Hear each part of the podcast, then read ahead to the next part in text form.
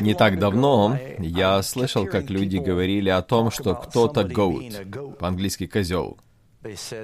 Говорят, что вот этот человек — это goat, или этот человек — это goat. И я подумал, ну это же не очень красиво, потому что в Библии есть притча о овцах и козлах, и овцы там были спасены, а козлы не спасены. Но затем кто-то сказал мне, что я старомодный и вообще не понимаю, о чем идет речь, потому что goat — это акроним, который означает greatest of all time. То есть это самый великий человек всех времен. Это комплимент, когда говорят, что человек goat. Сегодня я хотел бы говорить о goat в Библии. Иисус, как вы уже слышали из нашего центрального стиха, сказал, что из всех рожденных женами не было большего пророка, чем Иоанн Креститель. Когда Иисус говорит такое, очевидно, он не включает себя, потому что Христос также пророк, и Библия также говорит, что не было мудрейшего, чем Соломон. Но, конечно же, это кроме Христа. Я думаю, что мы все это понимаем. Но мы будем сегодня говорить в эту неделю и в следующую неделю об этом удивительном человеке, Иоанне Крестителе. И как это все касается нас сегодня. Одна из причин, почему Иоанн Креститель назван величайшим из всех пророков, так это потому, что не так много есть пророков, о которых были пророчества в Библии. Я вспоминаю только Иисуса, есть пророчество о пришествии Иисуса, но есть также пророчество о Иоанне Крестителе. То есть он не только пророк, но он также упоминается в пророчестве. И такое нечасто встречается.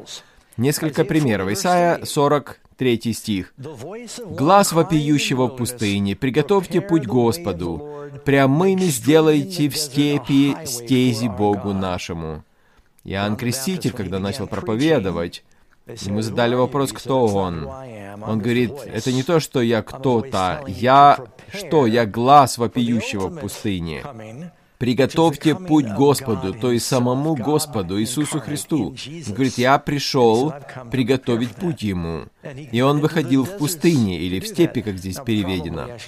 Наверное, мне нужно сделать здесь паузу и объяснить, что он имел в виду. В древние времена, когда царь выезжал куда-то, особенно если он объезжал свою территорию, страну, перед ним шла бригада дорожных работников, потому что часто он ехал на колеснице, а они шли и выравнивали путь. Они срезали выпуклости и засыпали ямки, и таким образом они выравнивали путь царю. И вот об этом говорит как раз Иоанн Креститель. Он ссылается на это, на приготовление пути для Господа. Он, конечно же, говорит в переносном смысле. Он готовит путь для царя. Книга пророка Малахии три один. Давайте мы откроем. У нас здесь два пророчества об Иоанне Крестителе. Малахия три один. «Вот я посылаю ангела моего, или вестника моего, и он приготовит путь предо мною». Кто здесь говорит? Бог говорит, Бог, Бог Сын, так Иисус говорит. «Вот я посылаю ангела моего, и он приготовит путь предо мною». То есть здесь Христос высказывает пророчество об Иоанне Крестителе. То есть, видите, он особенный пророк. «И он приготовит путь предо мною, и внезапно придет в храм свой Господь, которого вы ищете, и ангел завета, которого вы желаете». То есть очевидно, что это мессианское пророчество. Затем Малахии четыре пять. «Вот я пошлю к вам», и это последнее пророчество в Ветхом Завете.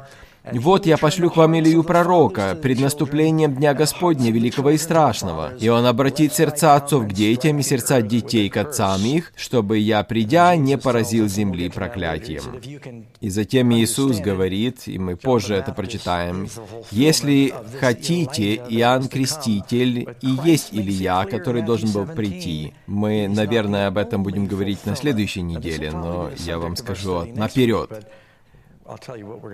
Точно так же, как Елисей пришел, имея двойную меру Духа Святого Илии, точно так же и Иоанн Креститель должен был прийти в духе и силе Илии. Но тут сказано, что он придет пред наступлением Дня Господня Великого и Страшного. Но это еще будущее событие. Но Иисус говорил о том, что Илия придет, И он уже пришел. Он пришел в образе Иоанна Крестителя, но он еще придет. Итак, мы выясним на примере Иоанна Крестителя, чего можно ожидать от будущего Илии или Илии во множественном числе. Поэтому обязательно приходите. Что еще можно отметить, что когда ангел Гавриил объявил рождение Иоанна Крестителя, он сказал, это Евангелие от Луки один, шестнадцать и семнадцать также. «И многих из сынов Израилевых обратит к Господу Богу их, и предвидит пред Ним в духе и силе Илии». То есть ясно было предсказано ангелам, что Иоанн Креститель придет в духе и силе Илии перед Иисусом, и, по крайней мере, частично это пророчество исполнится. Но он цитирует не так, как написано в Малахии, чтобы возвратить сердца отцов детям и непокоривым образ мыслей праведников. Видите, он эту фразу добавляет. Дабы представить Господу народ приготовленный. Мы ожидаем еще одного пришествия Господа. Здесь Израиль ожидал первого пришествия Господа, и им нужно было приготовиться к этому событию.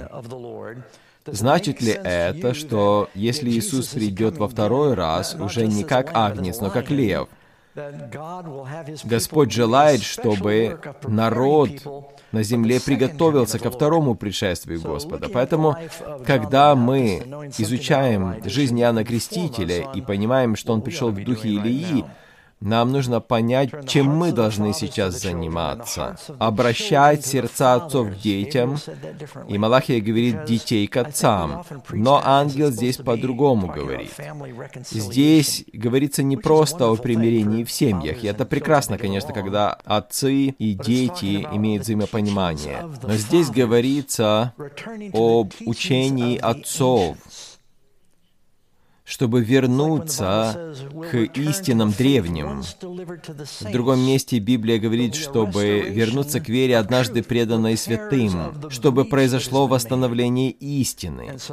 И это то, что происходит. Христианство так далеко отошло от оснований, которые заложили апостолы и Христос сам, что к нему нужно вернуться. Итак, мы будем говорить о пяти пунктах. О рождении Иоанна Крестителя, о его поведении, о его смелости, о его крещении и о его узах. Итак, рождение. Давайте мы откроем Евангелие от Луки, первая глава и стих пятый. Есть у вас Библии? Мы будем читать немного, поэтому, пожалуйста, открывайте. Открывайте Библию. Я знаю, у кого-то есть еще старомодные, бумажные Библии, у кого-то есть цифровые Библии, но какие бы у вас ни были Библии, давайте будем открывать их. Почему важно изучать служение Иоанна Крестителя? Конечно же, это хорошая подготовка к изучению первого пришествия Иисуса. Но в Евангелии от Марка повествование начинается с Иоанна Крестителя. Он пришел как молния, он явился в Израиле. Не было пророка четыреста лет, и внезапно появляется пророк, который все переворачивает в народе. В Евангелии от Иоанна говорится также об Иоанне Крестителе. Лука, Лука немного раньше начинает повествование. Он говорит не только о служении его, но и рождении его. И Матфей также в третьей главе говорит об Иоанне Крестителе. То есть это абсолютно реальный человек, который был на земле, о котором говорит история. Итак, Лука открывает свое повествование Феофилу. И вот в пятом стихе он говорит, «Во дни Ирода...» Это Ирод Великий, который пытался убить всех младенцев в Вифлееме. Он построил прекрасный храм. Удивительно, как он мог так помочь в восстановлении храма, и затем пытался убить Мессию, ради которого был храм.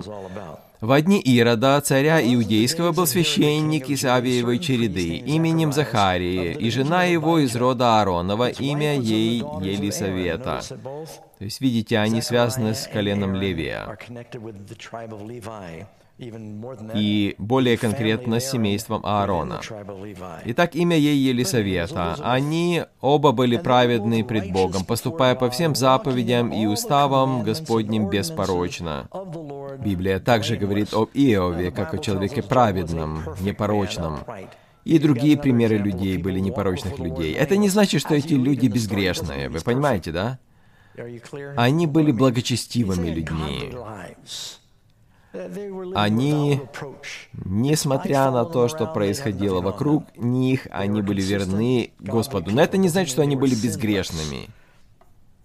Итак, здесь мы видим этого священника и жену его, но у них не было детей, ибо Елисавета была неплодна, и оба были уже в летах преклонных. Я думаю, что вы знаете эту историю. Захария означает «Господь известен», а Елисавета означает «клятва Господу». Итак, у них не было детей, они пытались иметь детей. И вот он в храме, и когда он служил, в порядке своей череды пред Господом, по жребию, как обыкновенно было у священников, досталось ему войти в храм Господень для кождения, а все множество народа молилось вне во время кождения. То есть он во святом, он перед жертвенником курения, который находился прямо перед завесой, перед святым святых, где был ковчег завета, только сейчас его уже там не было. было, потому что его спрятали, и когда восстанавливали храм, то его так и не нашли. И так он молится перед жертвенником кождения во время своего служения. А все множество народа молилось вне. И в этот момент явился к нему ангел Господень, стоя по правую сторону жертвенника кадильного. Правая сторона — это сторона одобрения. Захария, увидев его, смутился, и страх напал на него. Ангел же сказал ему: «Не бойся, Захария, ибо услышана молитва твоя». Он не просто молился о ребенке, он молился о пришествии Мессии. Очевидно, они понимали, что рождение ребенка уже не произойдет у них. Они уже в преклонных летах. Он говорит: «Услышана молитва твоя», но он говорит здесь и о рождении Мессии, и о рождении ребенка. «Услышана молитва твоя, и жена твоя Елисавета родит тебе сына, и наречешь ему имя Иоанн. И будет тебе радость и веселье, и многие о рождении его возрадуются, ибо он будет велик». Видите? Иоанн Креститель велик пред Господом, не будет пить вина и секера. О чем это говорит? Что это значит? Кому еще такое наставление было дано при рождении? Самуилу, Самсону? То есть это клятва Назарея была. Об этом говорится в книге чисел. Иоанн Креститель будет Назареем.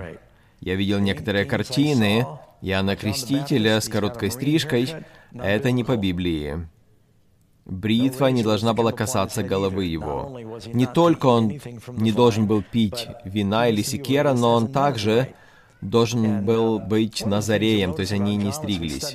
И также мы можем заметить, что он никогда не был женат.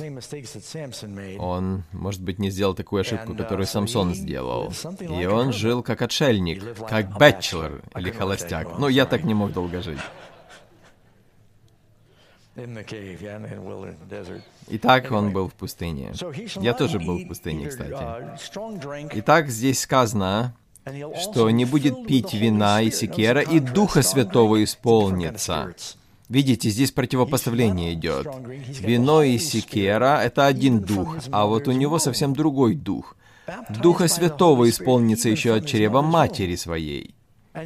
«И многих из сынов Израилевых обратит Господу Богу их». Видите, в чем величие его было? В том, что он многих обратит Господу. «И предвидит пред ним в духе и силе Илии, чтобы возвратить сердца отцов детям и непокоривым образ мыслей праведников, дабы представить Господу народ приготовленный». И Захария сказал ангелу: «Почему я узнаю это, ибо я стар, и жена моя в летах преклонных?» Ангел сказал ему в ответ: «Я Гавриил, предстоящий пред Богом».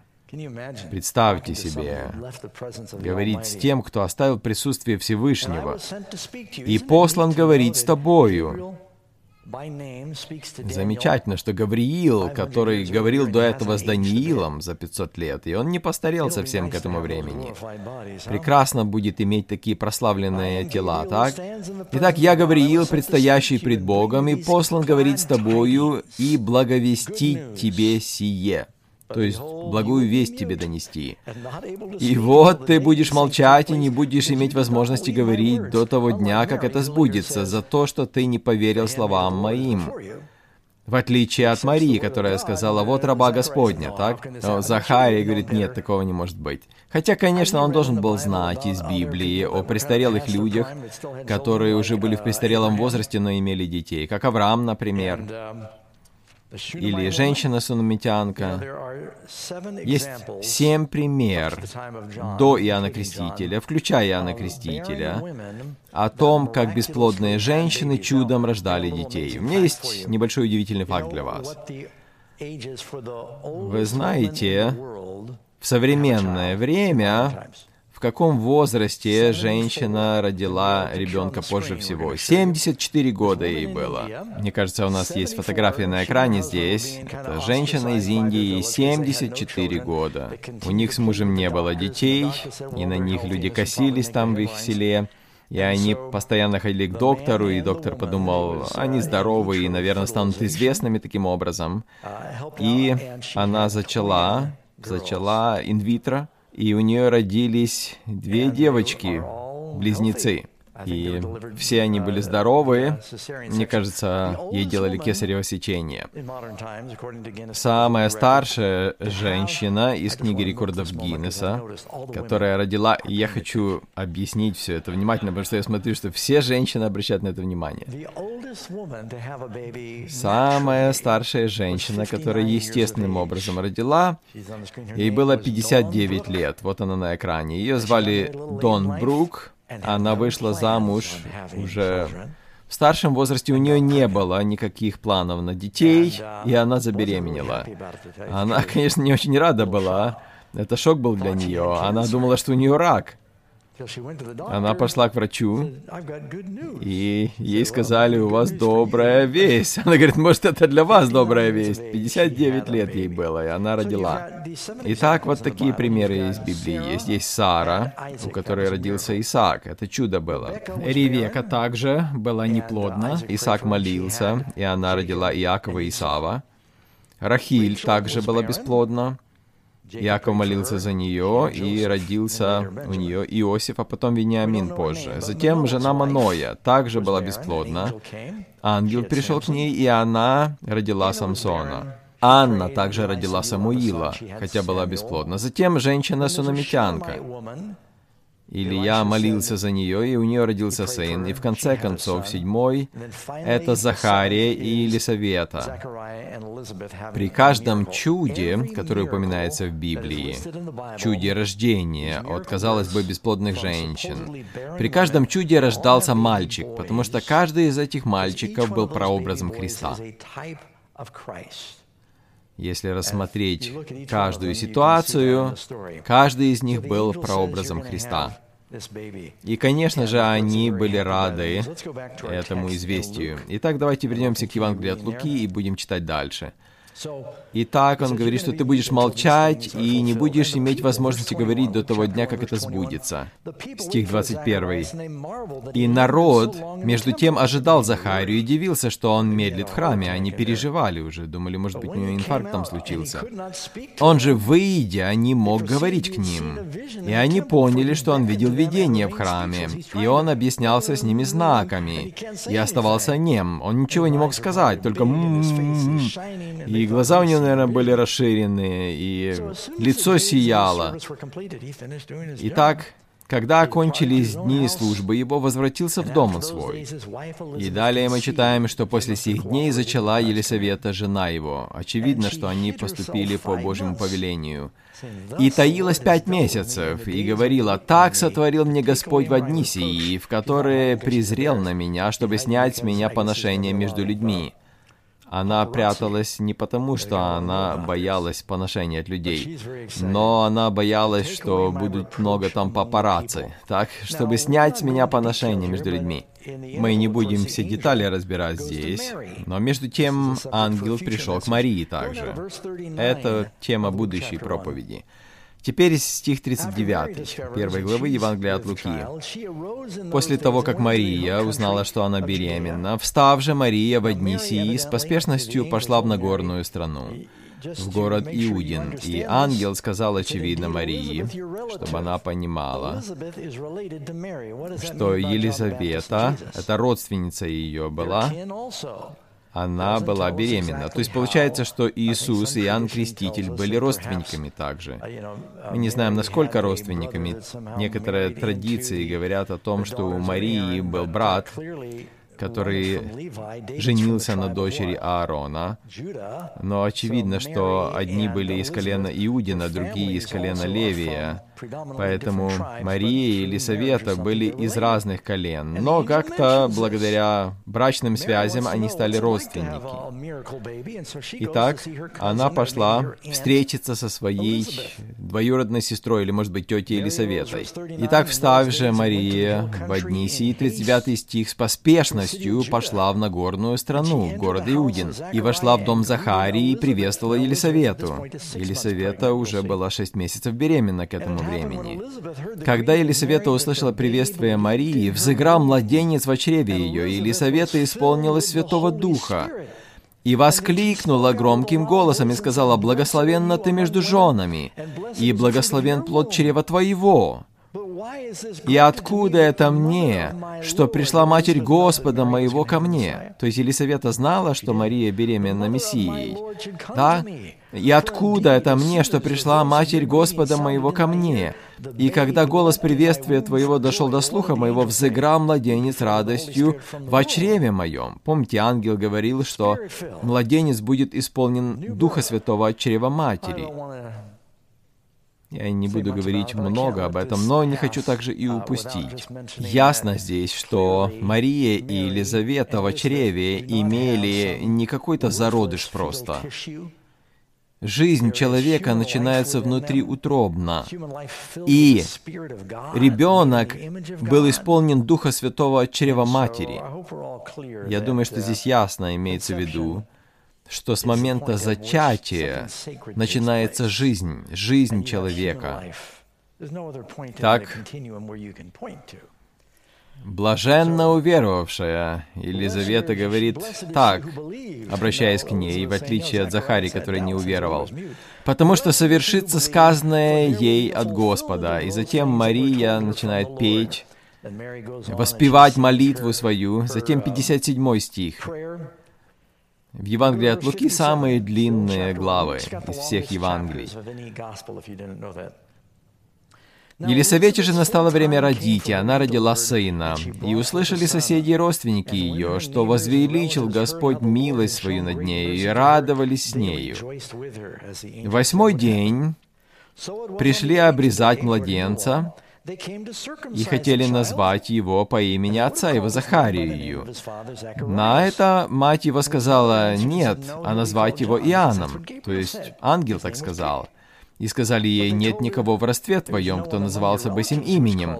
И спрашивали знак имя отца его, как он бы хотел назвать его. Он потребовал дощечку, айпад, да, и написал Иоанн имя ему. Он не сказал: давайте обговорим это, давайте, может быть, бросим жребий. Нет, ангел так сказал, это от Господа пришло. Имя Иоанн ему». И все удивились. Теперь, всякое имя в Библии имеет свое значение. Имя Иоанн означает «Иегова милостив».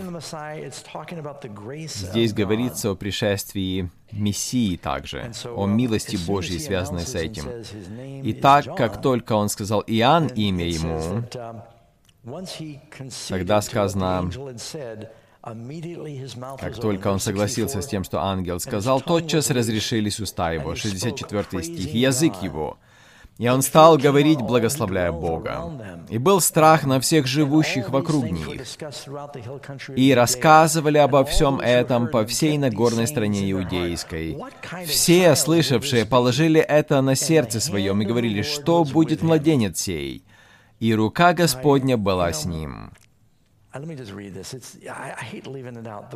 Позвольте мне прочитать это все. Я не хочу упустить это. «Исполненная Духа Святого молитва Отца. И Захария, отец его, исполнился Святого Духа и пророчествовал, говоря». Вот еще одно пророчество об Иоанне, прежде чем он начал свое служение.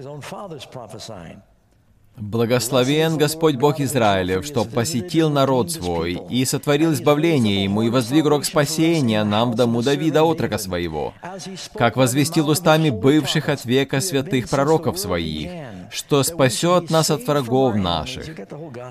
Здесь все Евангелие в этой молитве. «Спасет нас от врагов наших и от руки всех ненавидящих нас, сотворит милость с отцами нашими и помянет свой завет свой». Клятву, которую клялся он Аврааму, отцу нашему, дать нам, небоязненно, по избавлению от руки врагов наших, служите ему в святости и правде пред ним во все дни жизни нашей. И ты, младенец, вот пророчество, наречешься пророком Всевышнего, ибо предидешь пред лицом Господа приготовить пути ему, дать уразуметь народу его спасение в прощении грехов их, по благоутробному милосердию Бога нашего, которым посетил нас восток свыше, просветить сидящих во тьме и тени смертной, направить ноги наши на путь мира». Это Евангелие здесь. Младенец же возрастал и укреплялся духом, и был в пустынях до дня явления своего Израилю. Здесь упоминается это для того, чтобы мы понимали, что он не будет учиться в семинарии, он будет в пустыне. Иоанн Креститель, подобно Иисусу, был научен своими родителями. Он был у ног отца и матери. Очевидно, что священник Захария и его жена Елисавета знали Священное Писание. Видите, он цитирует здесь Писание. Иоанн Креститель таким образом знал Слово Божье. Некоторые даже думали, когда обнаружили свитки Мертвого моря, там в пустыне, где Иордан впадает в Мертвое море, там жили есеи. Они были очень посвященными Господу, иудеями, они ожидали пришествия Мессии, и они переписывали Священное Писание, и они прятали их в пещерах, чтобы, если римляне захватят их, эти свитки не были уничтожены. И они практиковали даже крещение. Если поехать в Масад туда, у них были эти святые омовения, и некоторые поэтому считали, что, может быть, Иоанн как-то знаком был с ними, с их практикой. Я не знаю, это догадки только, в Библии ничего такого нет, но он жил в том районе, и он был в пустынях до дня явления своего. Итак, мы много говорили уже о его рождении, давайте теперь поговорим о том, как он совершал служение. Это третья глава Евангелия от Луки. Мы посмотрим на его поведение.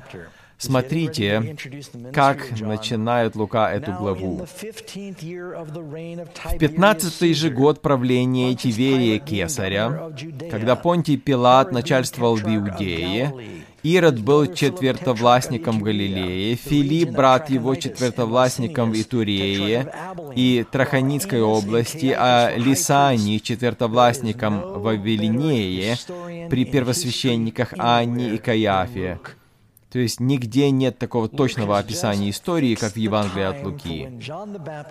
Лука фиксирует здесь время, начало служения Иоанна Крестителя. Он говорит, кто был правителем в Риме, кто были правителями в Израиле, кто были религиозными правителями в Израиле. Есть только одно время в истории, когда все это исполнилось. И мы сегодня знаем исторически, когда жили кесари, когда были эти четвертовластники, первосвященники и так далее. То есть мы точно можем сказать, когда Иоанн начал свое служение. И это было где-то в двадцать шестом году, может быть, немного раньше, потому что он жил в пустынях. Мы не знаем точно, когда Господь призвал его, но внезапно он начал проповедовать. Может быть, кто-то пошел по воду на Иордан и увидел этого человека, одетого в одежду из верблюжьей шерсти. Мы не знаем, или это шерстяная одежда была, есть верблюда альпака с длинной шерстью. И, может быть, это была кожа верблюжья. Он питался акридами и медом, и у него длинные волосы были, и он стоял там, и он проповедовал: «Приблизилось Царство Небесное, покайтесь». И от него исходила такая сила. Он говорил о пришествии Мессии. Это в то время, когда люди мучились при господстве римлян, и они ожидали пришествия Мессии, и они готовы были уже к мятежу, к восстанию. И затем кто-то сказал: «А вы слышали, что проповедует тот проповедник?» И люди выходили к нему туда. И он обличал их грехи, он был пророком. И он о конкретных грехах говорил. И затем они начали другим людям рассказывать. И люди начали узнавать о нем. И у него ученики даже появились. И возрождение началось в той стране. И он крестил людей также. Не только проповедовал, но мы еще дойдем до этого. Итак, Лука ясно говорит, когда началось служение Иоанна Крестителя. Наверное, в двадцать шестом году он вышел на сцену, как гром среди ясного неба. И затем говорится о том, как он вел себя. Мы читаем Евангелие от Луки один пятнадцать. «И великим будет пред Господом, не будет пить вина и секера». То есть здесь говорится о том, что он будет Назареем. «И Духа Святого исполнится». Младенец же возрастал и укреплялся Духом. Физически он был крепким, он был в пустынях до дня явления своего Израилю. И в Евангелии от Матфея три четыре: «Сам же Иоанн имел одежду из верблюжьего волоса и пояс кожаный на чреслах своих, и пищей его были акриды и дикий мед». Всякий раз, когда я читаю этот стих, как мне нравится Иоанн Креститель, но я себе не представляю, как он мог есть саранчу. И кто-то мне однажды сказал, что есть дерево кероб, которое растет в той местности, и его называют хлебом Иоанна Крестителя. И на самом деле акрида — это не саранча, а кероб, и я почувствовал себя лучше. Но нужно быть честным перед вами, друзья. Как я изучал этот вопрос, практически нет никаких доказательств того, что он ел кероб. Я боюсь, что он таки ел саранчу. Но мы читаем в книге Левит, одиннадцатая глава, стихи двадцатый по двадцать второй, «Саранча годится в пищу». Конечно же, ни саранча, ни кероб недоступны круглый год в той местности. Хотя, конечно же, кероб хранится дольше. Но вы знаете, я вчера почитал немного. Оказывается, Организация Объединенных Наций побуждает людей больше есть насекомых. Не только потому, что они питательные и полезные для здоровья, как заменители мяса, но они производят меньше парниковых газов, чем большая часть животных. И это, конечно же, помогает с глобальным потеплением. Ешьте больше насекомых. Это правда, что саранча или кузнечики, их едят в Мексике, в Африке, на Ближнем Востоке. Там нельзя есть никаких насекомых, кроме саранчи с ее породой. И говорят, что в них всевозможные витамины есть, рибофлавоны, больше жира в них, чем в мясе. Я не пытаюсь убедить вас, я веганец. Но почему так говорится? Это не значит, что он ел только это. И мед, кстати говоря, мед вместе с пыльцой пчелиной очень питательный.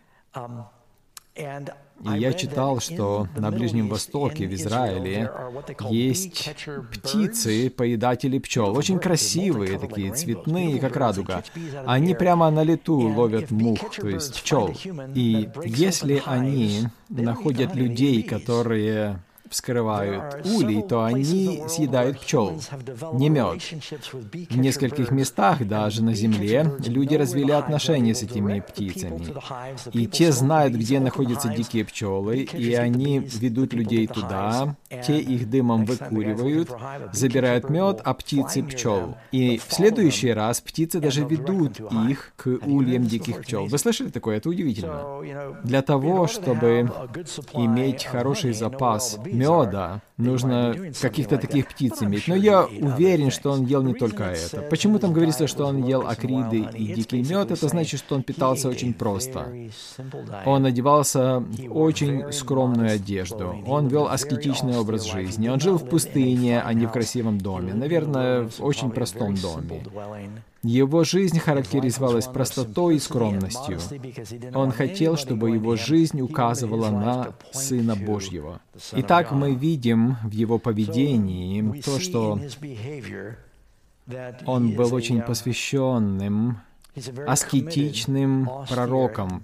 Вы можете вспомнить еще другого пророка, который жил в пустынях и которого животные кормили. Илия, его вороны кормили, и он очень скромно питался. То ли он был у реки, у ручья, или же там, в верхней горнице вдовы, он всегда жил очень скромно. Как он одевался? У него была одежда из волоса, и кожаный пояс он носил, как Илия, так и Иоанн Креститель. Теперь я не скажу вам все, что я приготовил, потому что я уважаю ваше время. Знаете, эта проповедь похожа на дрель Макиту, на батарею, которая работает, работает, но потом резко останавливается. Нам нужно поговорить еще о его крещении, о его смелости, о его пленении, потому что Иоанн Креститель пережил очень суровое испытание в своей жизни. Он попал в тюрьму из-за смелости своей и из-за проповеди своей. И он задавался вопросом, не оставил ли его Бог. Представьте себе, что он из свободы в пустыне попал в темницу. Он был величайшим пророком. Может быть, в конце я скажу еще такую мысль. Пять пунктов. Почему Иоанн Креститель назван величайшим из пророков? Иисус говорит, что не было из рожденных женами больше Иоанна Крестителя. В Евангелии от Луки один семьдесят шесть сказано, что это дитя будет наречено пророком Всевышнего. Луки один сорок четыре. От чрева матери своей он исполнится духом и представит Иисуса. И в Евангелии от Иоанна один шесть сказано, «Был человек, послан Богом». То есть это человек, посланный Богом. Его звали Иоанн. Он пришел, чтобы свидетельствовать о свете, чтобы все уверовали в Него. Он не был светом, но он свидетельствовал о свете. И это то, что мы должны делать с вами. Евангелие от Луки семь двадцать восемь. Иисус говорит здесь по-другому. «Среди рожденных женами не было пророка больше Иоанна Крестителя». Луки один пятнадцать. «Он будет велик в очах Господа». Почему он величайшим был из всех? В заключение скажем следующее. «Потому что о нем пророчествовали пророки». Это единственный пророк, о котором пророчествовали пророки, кроме Иисуса. Он не только был пророком, но о нем говорили пророки. Во-вторых, у него было преимущество явить в своей жизни исполнение пророчеств. Весь закон пророчествовал до Иоанна. Как вы думаете, кто величайший из ветхозаветных пророков? Я только что вам сказал. Иоанн Креститель. Да, но пастор Даг, но о нем говорится в Евангелии от Матфея, это же Новый Завет. Новый Завет еще не начался. Так ведь? Когда начался Новый Завет? Вечеря Господня, смерть Иисуса, воскресение. То есть, когда он запечатлел своей кровью спасение. То есть, Иоанн Креститель был последним из ветхозаветных пророков. Понимаете, о чем я говорю? И вместе с тем он стал мостом, мостом между Ветхим Заветом и Новым Заветом. Но он жил в эпоху Ветхого Завета. И после четырехсот лет молчания вдруг пророк заговорил, и он представил Мессию. Он стал первым мучеником за проповедь об Иисусе. Мы часто говорим, что это Стефан был. Стефан после распятия. Но за проповедь об Иисусе первым убили Иоанна Крестителя. Он проповедовал об Иисусе. Четвертое. Сказано, что вся Иудея и Галилея, все выходили, чтобы услышать его проповеди. Он был, наверное, самым успешным евангелистом. Тысячи людей принимали крещение. И поэтому в этом плане он также был великим. Великое возрождение произошло в это время. Иона также совершил великое возрождение, но сердца его не было в нем. Итак, Иоанн Креститель был очень успешным проповедником. Кстати говоря, его арест и экзекуция описаны Иосифом Флавием. И другие историки писали о нем, поэтому он был настоящим человеком в истории. Знаете, о нем из известно больше из истории, чем о Александре Македонском. Но вместе с тем люди сомневаются в нем. Некоторые говорят, он никакого чуда не сотворил и никакой книги не написал. У нас есть книга пророка Исаии, Иеремии, Иезекииля. Это великие пророки, они написали книги, а он не написал книгу, чуда никакого не совершил. Но он величайший из всех пророков, потому что он представил Мессию. И все другие пророки хотели бы быть на его месте, чтобы они могли сказать, «Вот Агнец Божий, который берет на себя грехи мира», чтобы возложить на него руки и крестить его. И в конце концов, позже он умер за Иисуса. Он стал пророком, мостом между Ветхим и Новым Заветом. Хорошо, друзья, это библейская весть.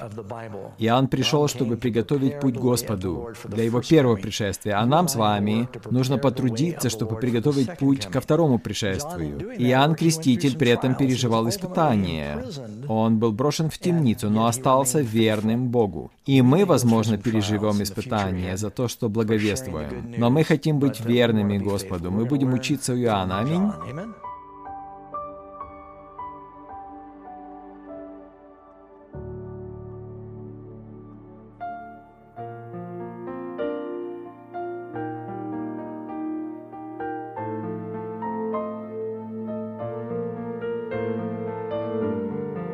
Вы прослушали данную запись благодаря служению Audioverse, веб-сайту, предоставляющему бесплатные аудиопроповеди и другие материалы. Вы можете больше узнать об Audioverse, а также прослушать другие проповеди, перейдя на сайт дабл ю дабл ю дабл ю точка аудиоверс точка орг.